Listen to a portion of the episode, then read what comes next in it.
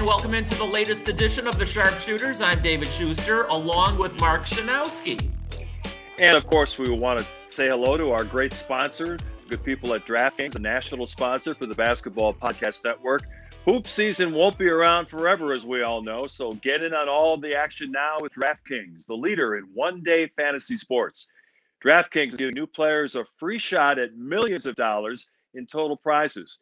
Claim your free shot at millions of dollars in total prizes when using the code TBPN during signup. That's all capital letters TBPN. Play daily fantasy basketball. It's just simple. Pick your lineup, stay under the salary cap, and see how your team stacks up against the competition. And baseball fans, if you missed out on season long fantasy leagues, now is the time to get in on all the daily fantasy action where DraftKings has even more ways to make it rain. With DraftKings, payday comes every day for players. So what are you waiting for? Head to the app now. Just download the DraftKings app now and use the code TBPN during signup. This week, DraftKings is putting you in the action with a free shot at millions of dollars in total prizes.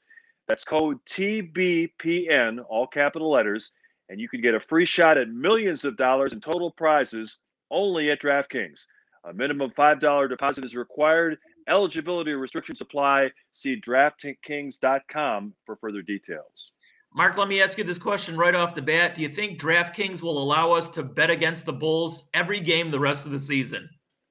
Well, I think we have some insider knowledge, but you don't really have to be an insider to see that this team can't play very well late in games, can't play any defense. And I thought Billy Donovan was hilarious after they lost at home to Orlando, saying we couldn't beat a college or even a high school team that that we're saying that these teams coming in are worse than us. Well, they're saying the same thing about us. Say we got the Bulls on the schedule. It's an easy game.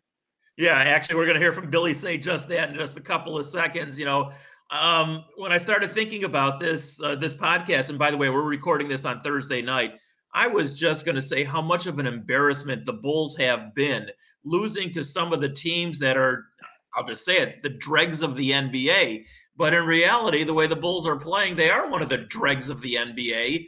And you'd almost need a psychologist or a psychiatrist to figure out this Bulls team because they're too talented to lose to Minnesota and Orlando and Memphis, specifically Orlando. I mean, Orlando played like they really wanted to win the game for Wendell Carter and everybody else on that roster. The Bulls look like an intramural team playing the game. So we were going to talk about that to begin with, but there's even bigger news that's even going to bring the Bulls to a further depth, you know, of, of the ocean, if you will. Um, because Zach LaVine is going to be out likely, likely 10 days to two weeks as he's going through the health and safety protocol. And obviously, we're talking about a, a strong COVID possibility. And if he has it, which is we'll, we'll probably find out over the next day or two, then it's a real strong possibility other members of the team or organization has it. So really, the Bulls are are are just you know going to be like a rock and water going down. Well, with this four game losing streak, you can forget about the playoffs. I mean, the last time we talked on our last uh, episode, the Bulls were in the process of winning a third straight game against the Toronto Raptors and looking like maybe they'd move up in the Eastern Conference standings, maybe as high as six or seven, and, and somehow avoid the whole play in tournament completely. Well, since that time, they've lost four in a row, including to some of the worst teams in the league. And with Zach LaVine being out, over the next uh, 14 days, they are scheduled to play eight games. Now, you look at that schedule, they could lose all of those games. I mean, realistically, they could. Uh, they play Cleveland a couple of times, but it was to say they're any better than Cleveland, you know? So um, it's going to be interesting to see what they can accomplish. Obviously, Coby White's going to be thrown back into the starting lineup as a shooting guard. Who knows? Maybe he'll have a couple of great games and people will start to think Coby White's the answer again, although I think we've seen enough that that's probably not the case. But with Zach going out, you know, they're a game ahead of both Washington and Toronto as action begins in, in the NBA on Thursday night. Two games in front of Cleveland, and they play Cleveland twice in the next week. By the time we do our next podcast, they could be in 13th place in the East. And remember that first round draft pick they traded to Orlando in the Nikola Vucevic deal is top four protected. So if they could somehow get a top four pick, they would keep that. And isn't it weird that after all the optimism surrounding the trades they made at the deadline, we're once again talking about maybe we'll get lucky in the lottery? Well, and they'll probably get the number seven pick and they won't even get to keep it right. anyway in the lottery. Right. But You know, it's really amazing, Mark. I mean, you know, you're right. A week ago when we were doing this, you know, I, I, I was getting optimistic. Now, obviously, they have not played record wise well ever since all the trades. But initially, when they went out to the West Coast and they played well for the most part against Utah and Phoenix, I knew they weren't going to win those games. Those teams are just better. And the Bulls had no practice time with all those players. So, you know, uh, but, but I thought once they came back from that, they had the one game at home against Brooklyn. Brooklyn looked like a broken team that day. The Bulls won that game, but then they've continued losing. And and I don't know if I really want to put any, you know, help me if I'm wrong about this, Mark. You know, does Billy Donovan deserve, and we've given him so much credit, but does he deserve a little bit of blame now also, even though we said that he changed the offense and everything else about the team? But Patrick Williams is doing absolutely nothing. And you got to say why. Uh, Lauri Markkanen and Coby White, initially they took to coming off the bench, but in the last few games they've done nothing.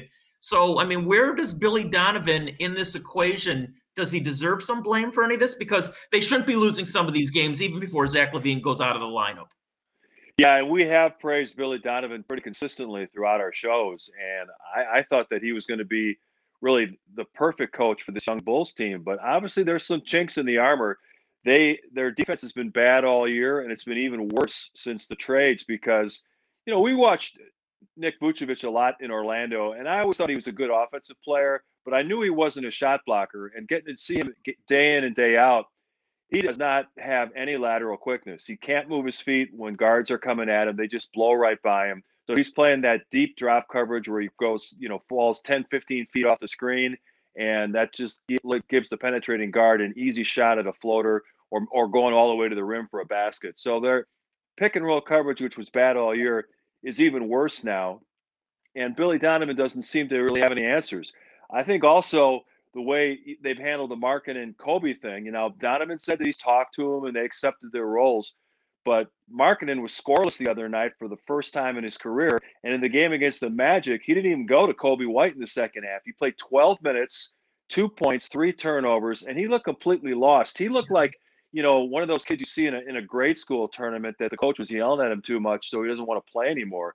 I mean, he was his body language in the last few games, Kobe White, I'm talking about, has just been awful. He seems to have completely lost his confidence.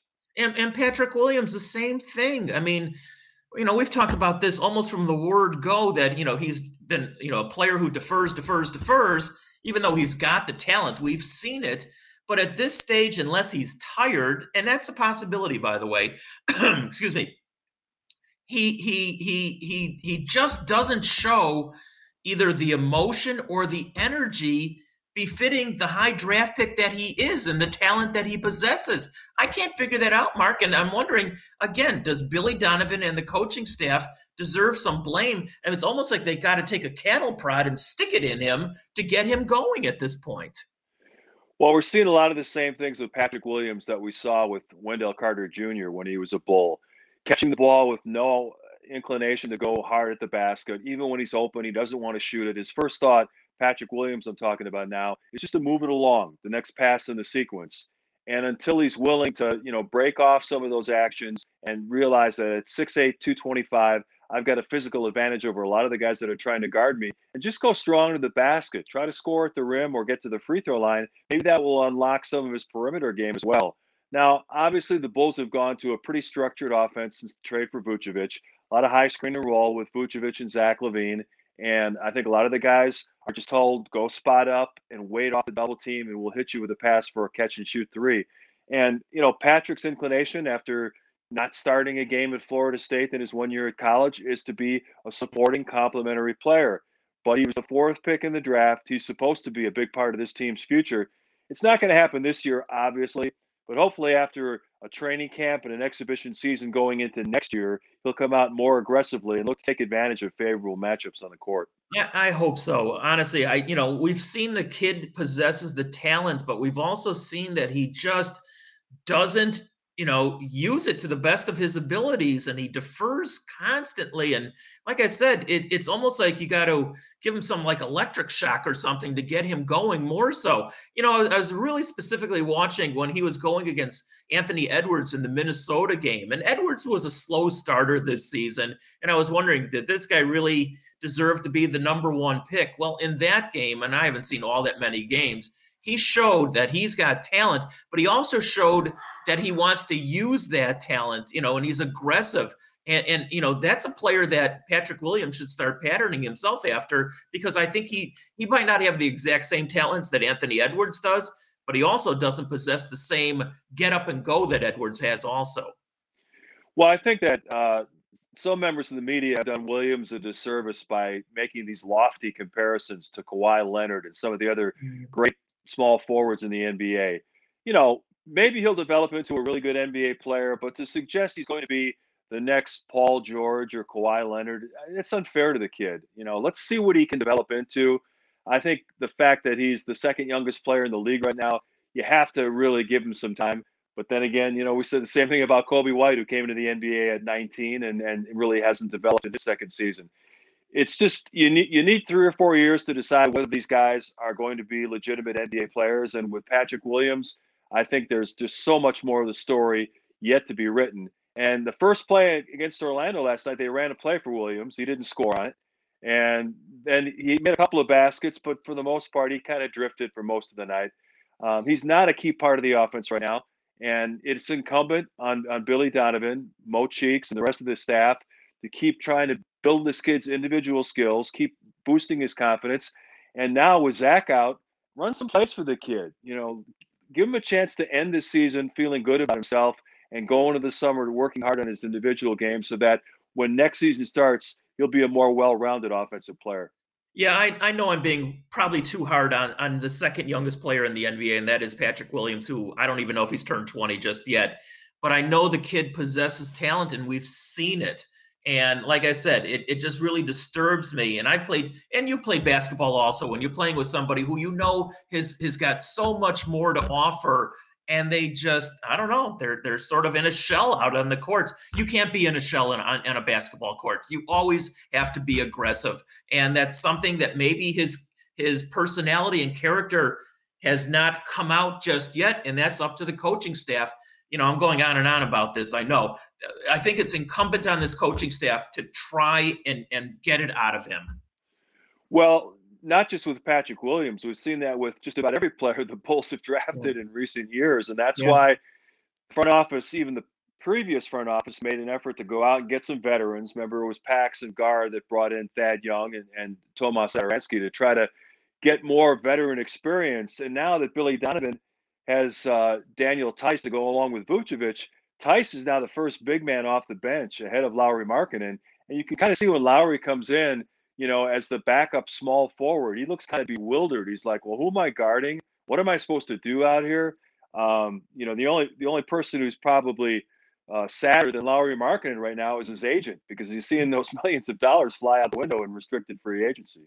Yeah, you know, uh, I didn't see every minute of last night's game because I was obviously watching the White Sox and and uh, and Carlos Rodon throw his no hitter, almost a perfect game. But I watched enough of last night's game, and specifically in the third quarter when they were totally blitzed by Orlando. Um, I noticed that the even the offense, which has been okay, you know, we'll talk about the defense in a minute, but the offense in the third quarter last night, it was one on one, it was one on five basketball and turnover after turnover after turnover. And last night, even though they came back, you know, in the fourth quarter, but not enough, I don't know. Last night might have been a turning point that this team is breaking down, Mark. And and I don't know if, if it's retrievable. And now with Zach LaVine being out a couple of weeks and who knows how many more players, you know, they might sink like a rock in water. Well, one thing I noticed over the last week, which Stacey King mentioned on the broadcast during the Orlando game, is that Thad Young looks tired too. You know, he had been playing some of the best basketball of his career, but this is his 14th NBA season. I believe he's 33 now. And, you know, in three of the last four games, his minutes have been way down, his production has been down, and he's looked noticeably tired on the court. He did have the the, the good game on Monday when he scored 20 points. But it's like he's been having to carry the load on both ends because of the roster construction. And I think Thad Young's kind of worn out, and he's really kind of set the tone for that team. The other thing from the Orlando game, as you mentioned, the first and third quarters were complete disasters. They got outscored 32 to 22 in the first quarter. Their defense was breaking down. Rotations were bad. Nobody knew who they were guarding. It was just ugly. Then the second quarter, they played well cut the lead to one. And at the time, I mentioned on Twitter, they're only down by one. You'd think they could take control of this game, but it's the Bulls, so who knows? And then promptly, Orlando hits them with a 39 to 19 haymaker in that third quarter. Zach LaVine did not attempt a single shot from the field in the third quarter. What's going on with that? You talk about coaching. I mean, run a play for the guy. He's your best scorer. You're struggling to get some points on the board. And then they come up with this heroic fourth quarter where Zach scores 21, but they were too far behind to win the game. Yeah, I, I said after last night's game, you know, that was the worst of the worst or the worst of the bad losses this season, you know, for a litany of reasons. I just saw breakdowns all over the place. Let's hear from Billy Donovan. You mentioned him talking after last night's game and being funny. Let's just hear him, you know, in his own words. Here we go. we are not in a position right now to be looking at anybody and thinking that we're better than anybody. Like that to me is the biggest mistake. You know, it doesn't make a difference who we line up against. I don't care if, if it could be a um, college team or a high school team. If, we're not going to, you know, really be desperate and have that sense of urgency, I think this idea that when we sit there and say, well, this team's record is this, this is one of the worst teams. If, if where, where are we at? You know what I mean? Like that's where we're trying to build ourselves out of. And I think there's sometimes this perception that like, oh wow, like this is a team that's you know vying for a championship. No, we, are not. We, we've got to build those habits, and we have not built them on a consistent enough level. But I don't look at it at all like Minnesota's record, Orlando's record. This, we don't have that luxury. Because you know what? Is Orlando saying the same thing about us? Is Minnesota saying the same thing about us? Is Memphis saying the same thing about us? You know, and, and he, he he doesn't sugarcoat it, Mark. You know, he always gets right to the point, and he was 100% correct. I mean, the Bulls, who are the Bulls to sort of like throw the ball out in the court and expect to win? And, you know, they're not good enough to do that. Well, I think part of it is something I mentioned earlier. You know, this is the third largest market in the country with heavy media coverage, and the Bulls have that glorious history. So they make the trade for Vucevic, and all of a sudden, a lot of the fan base and a lot of the members of the media were saying, well, all of a sudden, this is a team that's on the rise in the Eastern Conference. It was a bold, it was a bold move by Karnisovas and Marc Eversley to bring in a two-time All-Star in Vucevic, but at the same time, they they paid a heavy price to make that deal. You know, two first-round draft picks and Wendell Carter Jr., who was the seventh overall pick in 2018. That's a pretty hefty price to pay. And Vucevic has two more years after this one left on his contract. We know that AK is going to be aggressive this year and trying to bring in a point guard and maybe another rim protector who can pair with uh, Vucevic inside. But this is still a very much work in progress in terms of the roster construction. And for people who thought they were going to shoot up to the standings and, and finish fourth or fifth in the East, well, obviously that wasn't going to happen. All right, let's hear one more from Billy. Uh, actually, this uh, soundbite was from a couple of days ago where he was talking about the defense. You know, at, at times, Stacey on some of the broadcasts has said that the defense, and, and uh, Adam Amin saying the same thing, that the defense has been okay. I, I, I got to disagree with them. I don't think the defense has been good, hardly at all. Anyway, here's Billy Donovan talking about that. We got a lot of work ahead of us, I'll tell you that. I mean, I don't know where we would stand, but we need to be a whole lot better than we are. Um, I thought there was some times where we've made – um, you know, we, there's times where we've, we've we've made some progress and strides, but I think the one challenge for us that we need to keep trying to get better at and improve upon is when there's multiple handlers. Uh, we've got to be, you know, on all the way around defensively. It's not just the bigs, it's not just the guards, it's the combination of them working together. You know, we've got to be a team that's going to have to uh, you know, be physical in terms of when the ball enters the paint. And, you know, sometimes those guards that are really crafty and shifty and can play and pick and roll and can snake and cut back and do those kind of things, we, you know, we, we've, we've got to be better handling them. That those, those, those kind of situations have been, have been the biggest challenge for us. I would imagine most coaches are, are probably more upset when the defense breaks down than when the offense breaks down. Well, defense has been an issue all year long, as has turnovers. I think those are the two things that have really sunk the Bulls for most of the season. Defense, they, they just have so many problems in terms of on court communication. you know, Tom Thibodeau used to talk about five players on the string, and that's when the defense is the best. When when when players are there to cover for their teammates when they get beat, and the next guy slides over, and you don't have these breakdowns. The first play of the game last night, the Bulls were scrambling in rotations, got completely lost. They left Wendell Carter open underneath the basket. He got a dunk. That's how the game starts, and it was downhill from there. Their pick and roll coverage really has been abysmal most of the season. The guards can't stay in front of their player. They don't fight through screens, which puts the big man in a bad situation because he's basically got two players and he's got to make the bad choice of which one am I going to guard. It's just been it's just been a problem all year long. And Billy's tried to change up the pick and roll coverage at times. He, he told flat out uh, the members of the media that he's not going to go to that blitz coverage that Jim Boylen used because he doesn't have the personnel to do it. But they have tried to get a little bit more of a show by the big men to try to discourage the guards from driving into the paint. It just they I don't know if it's personnel or you know just not enough want to. But the guards are not great defenders. You know, Zach's made some improvements, but he has a tendency to let guys go by, and, and Satoransky's physically limited, and Coby White is looks always confused out there. So those are your top three guards, and they continually get beat off the ball, and that makes the pick and roll coverage even harder to maintain. All right. Speaking of Zach, uh, let's hear from him again. Uh, the the big news is that he's going into health and safety protocol. That means the coronavirus, uh, and he's going to be out a couple of weeks. But you know, we'll have more information as time goes on. But let's hear from Zach. And here in this soundbite, he talks about the record ever since the trades. Obviously, the record has been disappointing. Working still, you know, it feels really good at times, and sometimes, you know, we're we're just not good enough. So, um, you know, we got we got to continue to get better, but we're uh, we're talented enough to you know win these games, and we're just not going out there getting the results. You know, nothing's really easy. You got to figure it out. No one's gonna care or feel bad for you. We know we're a better team now, and we got to start figuring it out. We should we should be. It doesn't matter the teams that we play. We should go in there and expect to win each time. We play the right way. And, and what is that record, Mark? Is it three and eight, three and nine? Three and eight, the same as Orlando. And I didn't think Orlando would win a game after those trades. I thought, oh my God, this is such a ragtag thrown together, you know, lose almost intentionally roster going forward. And yet they have the same record as the Bulls and they beat the Bulls. And we got to give some credit to Wendell Carter. I mean, he wasn't very boisterous after or before the game, you know, saying ha ha ha, but you knew that he wanted to win last night's game. Yeah, he was pretty solid. I think he had like 19 and 12, and, and he hit some key baskets when the Bulls were trying to rally in the fourth quarter. Uh, you know, Wendell Carter really is kind of the same player he was in Chicago. He kind of has more of a green light to do things at the offensive end. He did make a 17 foot jumper where he squared up and, and shot it with a lot of confidence. But he's never going to be an elite scorer in this league. He's averaging 14 and 8 since he went uh, to Orlando in those 11 games. I think that's about what you're going to get from Wendell for most of his career. I don't think he's going to blossom into this elite scorer uh, from the low post.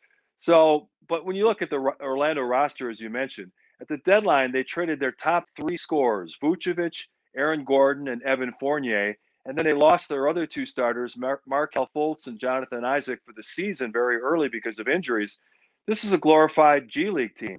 And they came into Chicago in a game the Bulls had to win and made them look foolish. So, you know, they, the coaching staff has to take a hard look in the mirror. The front office, I'm sure, knows – They've got a lot of work to do this summer, and we're going to see a lot more changes to this roster before next season begins. I don't think there's any question about that. All right, two more sound bites real quickly. Here's Zach again talking about Lauri Markkanen's role ever since he went to the bench.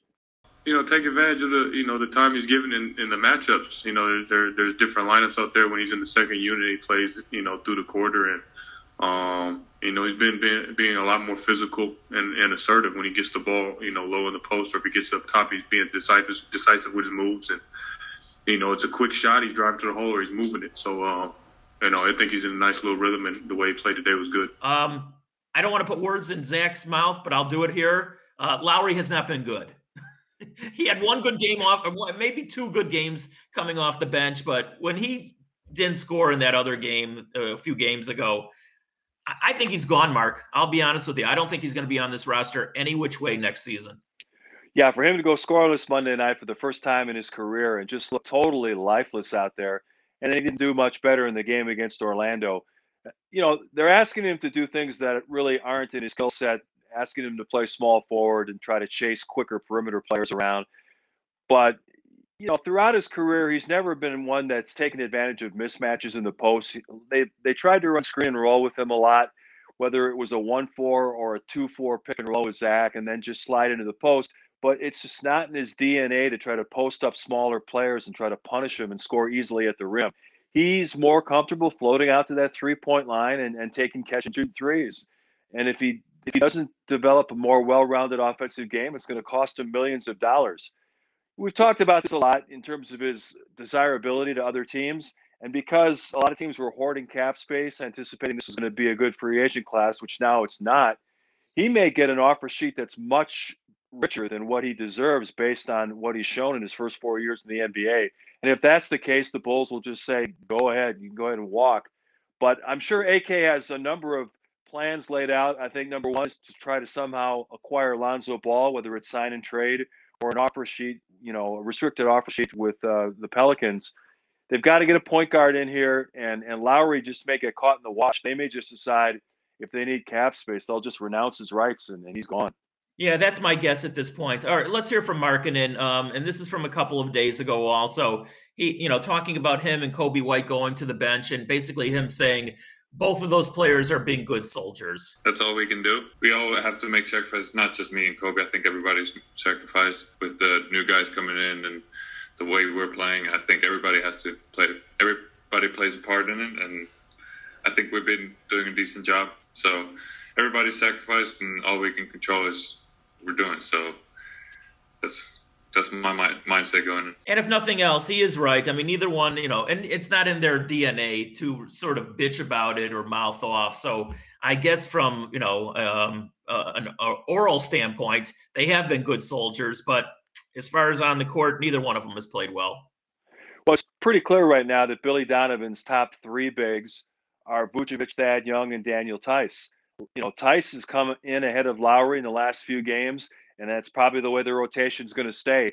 Theis is what he is. You know, he's a banger. He kind of falls in line with the, the player Bulls fans love, going back to guys like Andres Nocioni and, of course, Joakim Noah, Taj Gibson, you know, the hard hat, lunch pail kind of guys. Theis is one of them. Um, you know, Stacey kind of fallen in love with him on the broadcast, and he's a he's a nice rotation player, but he's not going to be here next year either because the Bulls no. are going to need to spend that money in other places.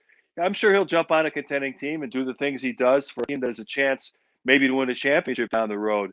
But you know, now with Zach being out for a couple of weeks, they may have to take a hard look at let's force feed minutes to Markkanen, Coby White, and Patrick Williams and see what we got over these last 18 games of the season. All right, so let let's sum it up. Was Zach LaVine probably going to miss, you know, minimum a week, probably two weeks, and who knows? It could be longer than that. I mean, we'll find out more over the coming days, and and maybe some other players potentially they might have the virus. We don't know, um, and they might list. Um, again, right now the Bulls are a play-in team, um, a game up on both Toronto and Washington. Washington, you know, at times plays pretty well, especially in I mean, can Russell Westbrook by chance get into the MVP conversation? I mean, without Russell Westbrook, Washington is really a garbage team, even though Bradley Beal can still score.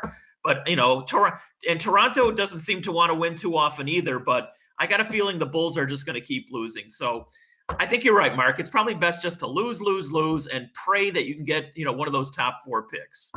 I think there's a very good chance they fall to 12th in the East, which means that's three teams worse than you in the East in the West, maybe one or two. So yeah, you could have like the sixth worst record in the league going into lottery night. That means you only have to jump two places to keep the pick. So there's a chance that that could happen. But you mentioned Westbrook. You know, most of our listeners probably don't watch as much NBA as you and I do, but he's been an interesting story over the last six weeks to two months. He's really mm-hmm. turned up his game. He seemed to fit in a lot uh, more comfortably with what they're doing in Washington and he's put up you know the the nightly regimen of triple doubles like we saw during his days in Oklahoma City, and he's really led that team to the point where you know they're only a game behind the Bulls. Toronto's a game behind the Bulls, and Toronto's going to get both Fred VanVleet and Kyle Lowry back soon. So I would anticipate both Toronto and Washington will leapfrog the Bulls. And if Cleveland beats the Bulls in these next two games where they don't have Zach LaVine, they could leapfrog them as well and push the Bulls to 13th place in the East. So this is a free fall. And, you know, as weird as this season has been, Coby White might come out and score 30 a game and they and they win a bunch of games. So you know it's hard to predict what's going to happen. But looking at the trends right now, it would definitely show the Bulls sinking out of the play-in situation and towards the bottom of the East. All right, let's go around the NBA before we do our final walk down memory lane segment. And uh, we talked about the play-in potential game. And first it was Luka Doncic, and then his boss, uh, the owner of the team, Mark Cuban, ripped it. Even though Cuban was one of the guys who was behind the idea of having the play-in game, along with the other um, board of governors uh, owners in the NBA. But now they're taking an adverse look at it. What are what are your viewpoints on this play-in game? I think I talked about this earlier, and I, I think you said that you, you didn't want to see it beyond this season. I sort of liked it. It adds a little bit of intrigue, but uh, obviously the players, uh, you know, in this league don't they don't like it. I guess. No, I liked it for last season with the bubble Okay. situation and, and everything because, you know, missing a bunch of games and, and teams being kind of thrown back together, you wanted to give more teams a chance to, to have a, an extra opportunity to make the playoffs if they got off to a slow start in the bubble. For now, though, I don't think they need it. I've never been a fan of the wild card in baseball. I think if you're going to do it in baseball, it should at least be two out of three because you play 162 games and then you're gone. One, one team in each league is gone after one more game. I just don't think that's fair. And with Mark Cuban, you know, he, he whines a lot about things that don't favor his team. So you always take what he says with a grain of salt. But he does have a point. I mean, if Dallas finishing seventh has a record that's eight, 10 games better than the 10th place team, and then let's say the 10th place team is Golden State, and Steph Curry catches fire for two games and knocks Dallas out of the playoffs, that would suck for Dallas, you know? Yeah. So there are some inequities to it. Um, I understand where Cuban's coming from, but all these owners are just looking at it from their own perspective. If Cuban was trying to crawl into the playoffs at, as a 10th or 11th place team, he'd love the playing format. Of course he would. You know, uh, uh, another viewpoint around the league, and obviously this season once again is an anomaly because of you know the whole COVID situation. But you know, a lot of people around the league are saying because of the condensed schedule, there's been so many injuries around the league. And you know, Mark, if you look at the box scores like you and I do on a daily basis, and you know, it's more than just guys resting, and I'm sure that has a lot to do with it. But this guy's got you know a knee problem, this guy's got a hip problem, yada yada yada. You're rarely, if ever, seeing a full contingent of an NBA squad anymore. You know, I, I think they have a good point when they're saying that this condensed season schedule, and they're going to have to go back to the drawing board going forward, has had a lot to do with a lot of players missing a lot of time. Yeah, because these games are just piled up one after the other. And when you see some of the biggest stars in the league, you know, we haven't talked about the Jamal Murray injury, but that happened at the end of a game against Golden State. And it was so reminiscent of Derrick Rose because they were down like 20 points. They were frantically trying to rally, but they weren't going to get there. There wasn't enough time. And yet Mike Malone left all his starters in there. They're pressing full court. Uh, you know, it was just a routine play where he tried to drive to the basket and his left knee gave out, but he should probably shouldn't have even been in the game at that point. But you look around and you see, you know, LeBron James and Anthony Davis are out in Los Angeles. And I heard a report today it could be two more weeks for Davis and three more weeks for LeBron. So the Lakers, you know, have really struggled to get by with with their two stars. Joel Embiid has missed time. James Harden now dealing with a hamstring injury. So many guys have been hurt around the league, and it's you know it's adversely affected the product, and that's the last thing uh, the marketing people at the NBA want to see. All right, you mentioned uh, Steph Curry earlier. Steph Curry's just on one, you know, he, he's just he's a Hall of Fame player, obviously, who still has got a lot of good years still in front of him. And and, and he's I don't even know what he's been averaging over his last dozen games, but he's been out of his mind, scoring from all over like he's capable of doing. And Steve Kerr, who played with the greatest of all time, meaning Michael Jordan as his teammate, is just gushing. And Steve Kerr doesn't gush unless there's a reason to gush. What can you Right. say about Steph Curry right now? He's just out of this world. Yeah, I think in his last seven games, he's averaging close to 40 points a game. He had the uh, 53 point game against Denver in the game that Murray got injured, and he passed Wilt Chamberlain as the all time leading scorer in Warriors franchise history. Of course, Wilt would have been much further ahead, but he played with the 76ers and the Lakers down the road. But Steph Curry is unbelievable. I mean, when you consider the fact that he missed almost all of last season, and people wondered if he would come back, at, you know, the same caliber of player, and he doesn't really have much around him in terms of a supporting cast. Everyone knows what Steph Curry is going to try to do on a nightly basis, and he's still carrying this team, putting up amazing point totals. The guy's the greatest shooter in the history of the game, And to think that when he came out of Davidson, some people were wondering if he'd even make it in the league because he was so so skinny and so small. Uh, his success story is just remarkable, and I'm sure it gives hope to a lot of uh, young athletes who are maybe a little bit on, on the skinny side and, and just want to try to develop their skills. If you can handle the ball, you can shoot it. You can go a long way in this game such a unique, wonderful player to watch. Um, Lamarcus Aldridge, he announced his retirement today. It came up very quickly. Listen, he wasn't playing very well once he, he you know, he signed on with Brooklyn. However, that's not the reason why he's retiring. He's got some kind of heart problem. I am not even going to play a doctor here on this podcast, but uh, obviously he was told, you know what, it's better to hang it up right now. It's not worth even trying to play anymore this season or into the postseason. But he'll be remembered and he'll go down as a Hall of Fame player also. Yeah, he had a great career. Obviously, I, I told the story a couple of weeks ago about how the Bulls on draft night were so intrigued by the potential of Viktor Khryapa that they made that draft night trade. I still shake my head at that one. But yeah, Aldridge was, you know, he wasn't the most physical or athletic guy, but boy, he could make that mid-range jumper. He knew how to get to his sweet spots, and he was tough to stop. He was a he was a pros pro. I think he could have helped the Nets in the playoffs in terms of you know being one of one of those pick and pop guys to maybe stretch the court a little bit, open up some driving lanes. But to his credit, you know he felt something wrong with his heart when he played uh, in a recent game, and rather than you know taking a chance on anything else happening, he's made money more money to take care of generations of his family he stepped away and he said, I want, I want to spend more time with my family. So I salute him for that decision. All I know is every time Lamarcus Aldridge played against the Bulls at the United Center, he, he would just, I mean, he would hit 11 of 12, 12 of 15. And you're right, from the elbow, you know, he never really went beyond the arc. He was always inside the yeah. arc. But he was a legit 6'10, maybe 6'11, I'm not really sure. And he would just shoot over anybody. And he was physical enough that he can go, you know, inside, obviously, also. I mean, he was a really, really talented player.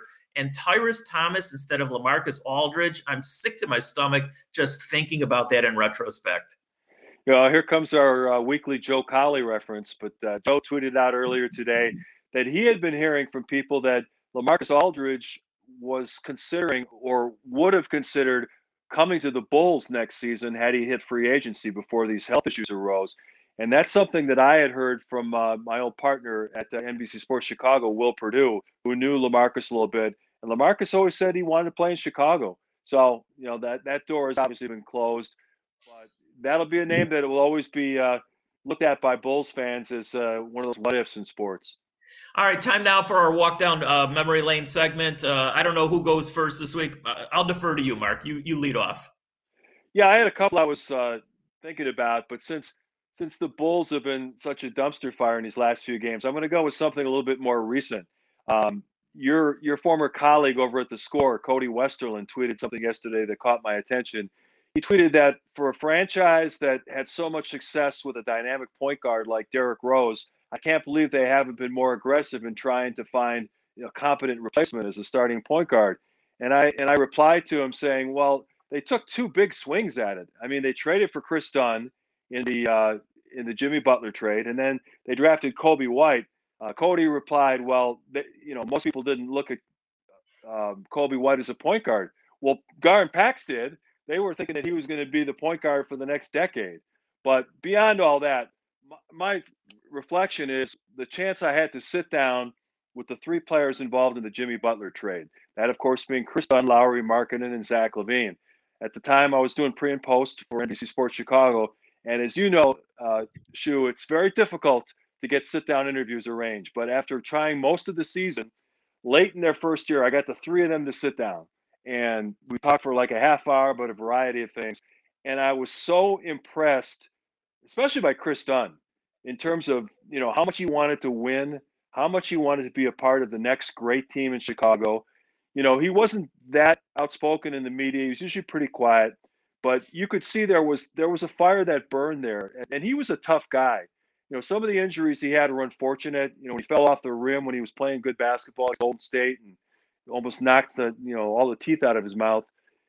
I, I thought Kris Dunn was going to be a really good player with the Bulls, and in that same interview, Zach LaVine really impressed me with his sincerity about you know the house that Jordan built and how he was so excited about being in Chicago. and wanted to do some great things. And Lauri was Lauri. He was pretty quiet. At that point, he was taking uh, driver's lessons to try to get his license, and he was practicing driving around the parking lot at the United Center. But I, I remember asking the guys, "What would it mean to you to to be a part of the next championship team in Chicago?" And they gave mostly politically correct answers. But I walked away thinking that I really hope that this group can stay together and that Kris Dunn can emerge as a leader on this team. And it didn't happen. You know, obviously, we, we talked about it earlier. I'm not sure Lauri's going to be here next year. Kris Dunn is already with the Atlanta Hawks and again injured. He hasn't played a single minute for the Atlanta Hawks. He's had ankle no. problems, and he tried to come back and think another injury popped up. So, you know, Kris Dunn was a guy the Bulls kind of lusted after for a couple of years. They almost traded Jimmy Butler the year before they did to Boston to get the draft pick that Minnesota used, uh, or to go ahead of Minnesota and draft Kris Dunn, and it just didn't work out. So the Bulls have taken two swings, and as I mentioned on Twitter last night, now AK is in the on deck circle, and he's got his eyes on Lonzo Ball as the, as the next guy to try to take over that point guard position. I always like Kris Dunn. Uh, he was one of my go-to guys, as I like to refer to them, after games, win or lose. Um, and you know, listen, he wasn't super effervescent, but he was always available and he would always answer the question, yeah. no matter how inane some of those questions might be. So I, I, wish him well. Unfortunately, he's had so many injuries. And I do remember when he was hanging on the rim, coming down face first to the court. I thought, oh my God, he doesn't have a face left because he hit it smack dab right on the middle of his face. That was scary. Yeah, you could hear that thud on the broadcast, and of course, you were at courtside at the time. I'm sure you could hear it exactly where you were. Yeah. All right. My my walk down memory lane segment, and and help me out, Mark, because maybe you'll remember when it was, because I don't. But the Bulls were having problems shooting free throws one year, and they brought in um, the free throw doctor. Uh, do you know who I'm talking about? Yeah, it's, it's the older gentleman who could uh, knock him down. You know, make almost all of his free throws. Yeah, I, I, don't remember what year it was, but yeah, I do remember I, the incident. Look, yeah, I had to look this up because I couldn't remember the gentleman's name, and I still can't find what year it was. Dr. Tom Amberry is his right. name. He was called. Uh, he was called a couple of things. He was called the free throw doctor. He was also called. I don't know why the Big Kahuna. And this is a man who set the world record at the age of seventy-one. He yeah. died at the age of ninety-four a little while back. But at the age of seventy-one, he made consecutively 2,750 free throws in a row. It's unfathomable. I, doesn't seem doesn't seem possible and and you know, so the, the curtain was raised and we're allowed on the court. I don't know if it was Sky. It couldn't have been Skiles. Skiles wouldn't have gone for that. But it might have been Cartwright or it might have been Tim Floyd. I don't know who the coach was. But all of a sudden, we're all talking to the free throw doctor, and he had sort of a weird free throw. I don't know how it went in. It was almost like one of those Papa shot kind of shots that he had, but he it went in. He wrote a book about this also.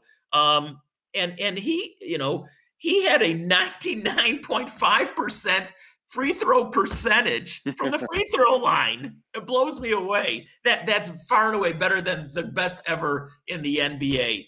Uh, and anyway, we talked to him. I mean, he wasn't really that good of a talker. He wrote a book also. And by the way, he's Dr. Tom Amberry. He was a podiatrist. I didn't know that until I looked this up yesterday. Anyway, it was just so comical. And, you know, I think about this myself because whenever I play basketball, and a lot of times I'll just go shoot on my own because it's it's it's my zen time, if you will, just to go out and, and shoot baskets. And I never uh, quit until I make ten free throws in a row. And a lot of times I'll hit nine and I'll miss that tenth one, and then I'll Joke, do this. Right? Yeah, I'll, I'll just keep going and I'll be there another hour until I hit 10 in a row because I can't leave until I make 10 straight free throws. And I'm thinking this guy made 2,750 in a row. I mean, he must have been in the gym. How many hours do you think that took? I can't even imagine. I would think it would it would take uh, almost a full day to shoot that many free throws. So that's crazy. I, I don't know. I don't even know who was counting them. That blows me away. and uh, you know, if he's seventy one, you know, knowing you know they, they probably used an abacus to try and figure out how many you know he had in a row. I mean that the whole story. That you know, I was thinking about this yesterday. I just started laughing again because I remember calling in my reports from practice that day and I, you know, the Bulls stunk that year, whatever year that was. And so we made a big deal out of the the free throw doctor, the 71 year old guy, because we had nothing else to talk about. That's how comical it was. You know, I, I can't believe that that's accurate because you know your concentration's not going to last that long. You're just going to accidentally miss one, not because you, you know you choked or anything, but you just just get bored. You know, remember the video earlier this year with Steph Curry? What was it like 105 threes he supposedly made in a row from the corner? Um, that's remarkable too, but and that's a long shot.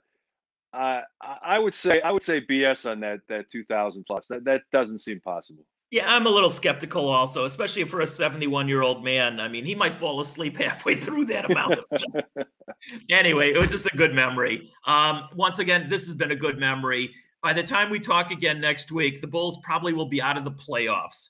You know, but it, it's it's it's been an interesting season. No matter what happens, there's been so much.